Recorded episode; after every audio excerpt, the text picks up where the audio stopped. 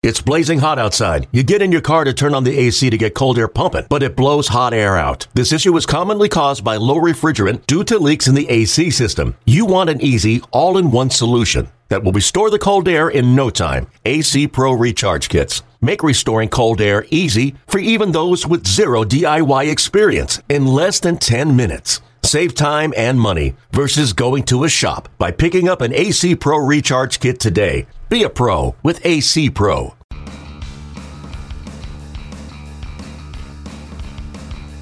You're listening to MLB.com Extras, brought to you by MLB.tv. It's baseball everywhere. Hello, everyone. Thanks for tuning in.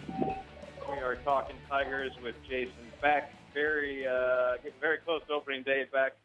Uh, some decisions to be made, but let's start with a couple. Let's talk about the discussion about a couple of veteran guys who are obviously on the club, but um, Justin Verlander, uh, his last outing, getting a lot of attention for the guy he faced. Bryce Harper hitting two home runs off of him, including one that people are still talking about down here in Florida. Uh, but Verlander just said everything was up in that outing. Uh, anything to be gleaned from that, and, just what what's been your assessment of Verlander's spring in general? I mean, up until yeah, uh, up until the other day, it was pretty good. Uh, it, he really looks more and more like the Verlander of old. I think it's always been a building process with the velocity. So just because his velo's been a little bit down, I think from expectations, I wouldn't read too much into it. I think I'd be more worried about it if his velo was down uh, going into the final week of camp. But really, other than that, it's been pretty good. I, he's frustrated with the location, leaving some pitches up, but that's that's part of a larger process. I wouldn't worry too much about that. And I've told people that the key with Verlander, I think, is that overall that if he feels good with all of his pitches and if he feels healthy, you know, that the health obviously is first and foremost.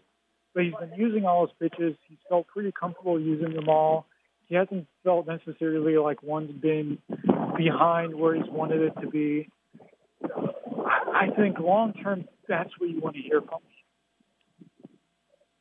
Well, speaking of health, uh, Victor Martinez, he was having a great camp early on, and then he injured his hamstring last Monday. Hasn't played since, as of this recording. Uh, is opening day a concern at this point for him?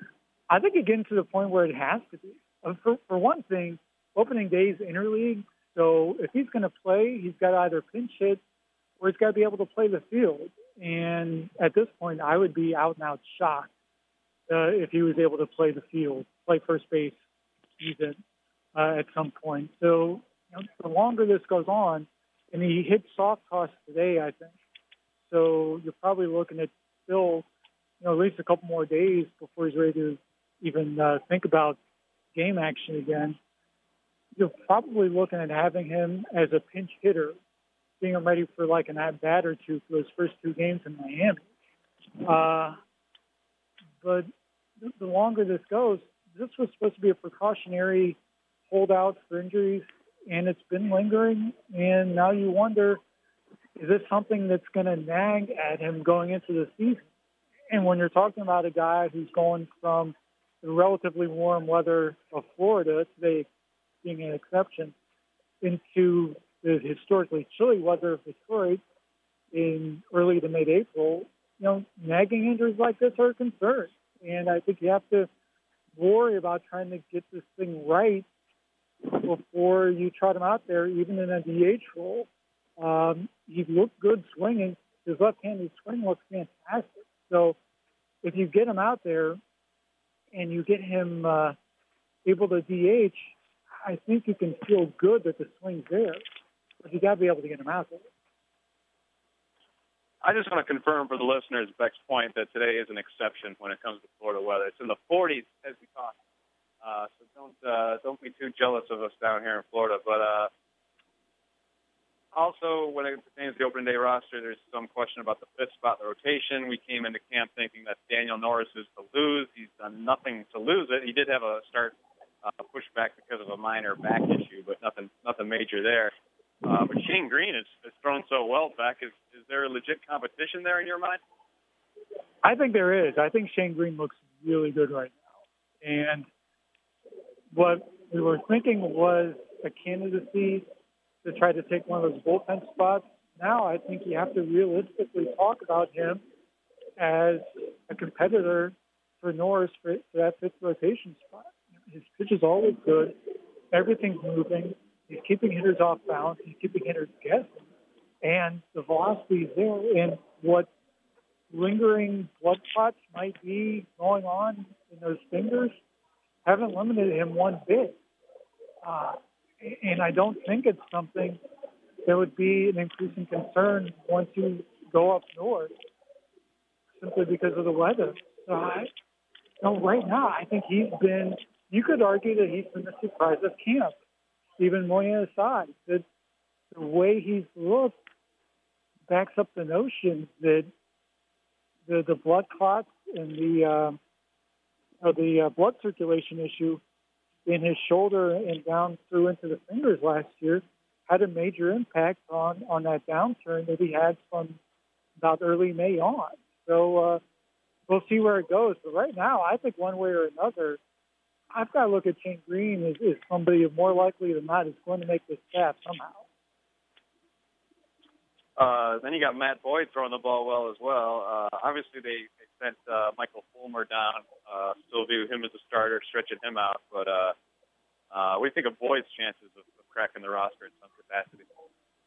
Not as strong right away as Shane Greene. I think he's made an impression that if he can get this slider, swervy thing pitched down, that uh, he's going to be a better pitcher for it and that he can stick in the majors. I just don't know if he's quite there with it yet. He has moments where it looks very good, and he gets some swings and misses off of it, and then he has moments where he gets into a jam, uh, like uh, last weekend in Bradenton, and uh, he struggles to get out of it. That said, he looked very good uh, in uh, in the Jupiter game against the Cardinals. So he's got some momentum there. I just think that the results have been up and down enough where you wonder if he might be able to take advantage of a little bit more seasoning to try to get that down uh, down AAA Florida. And last thing, Beck uh, looking at the bullpen, uh, what's the latest on Alex Wilson's readiness uh, to, to be ready for opening day, and, and how does that impact the, the, the bullpen concoction in general? Alex Wilson seems to run out of time, even though both Wilson and manager Brad Ausmus say He's got enough time to be ready. Uh, he's scheduled to throw a second bullpen session today. Uh, and if that goes well, you would like to think then that in two or three days, you might be able to throw like live BP or something like that. And then get to the point where maybe by the weekend or the end of the week, maybe getting the game action. This is just me extrapolating. This isn't a scheduled Tigers discuss. Tigers have said that they're going based off of how he feels under that scenario, even in the best case, you're looking at about a week's worth of games to get him geared up and ready. He says it's not a big deal. He says that he can, that historically he hasn't needed much time to get ready. For me, when you, you look at the fact that he had shoulder concerns last year, even though they were completely different area of the shoulder, I just wonder if you're better off opening him either in Toledo or just keeping him down here for a couple extended spring training outings, making sure everything's okay, rather than send him up too soon, have something worse flare up, and then lose him for an extended period of time. Yeah, he's too important a piece in that bullpen to, to be rushing back. I mean, oh, we say it all the time, right? Beck I mean, opening day rosters it's just a flexible thing. It's, we we make a big deal out of it, but ultimately it's it's one day out of 162, and and there's a lot of changes that, that come with that over the course of the season. Yeah, I mean, it's, opening day roster essentially is a snapshot in, in the big picture. We make a big deal about who gets that last bench spot, who gets that final spot in the bullpen, sometimes even who gets that uh, final spot in rotation. And then by the end of April, usually like at least two of the three have changed, and they end up being just flips in the notes.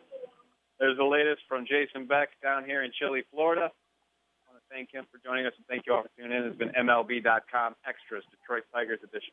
MLB.tv Premium, the number one live streaming sports service, is celebrating 13 years. Watch every out of market regular season game live or on demand in true HD. Real time highlights, live look ins, pitch tracking widget, and more. MLB.tv Premium includes a free At Bat 15 subscription. Watch live baseball on over 400 mobile and connected devices. Watch at home, in the office, or on the go every night on every device. Blackout and other restrictions apply. Visit MLB.tv for details.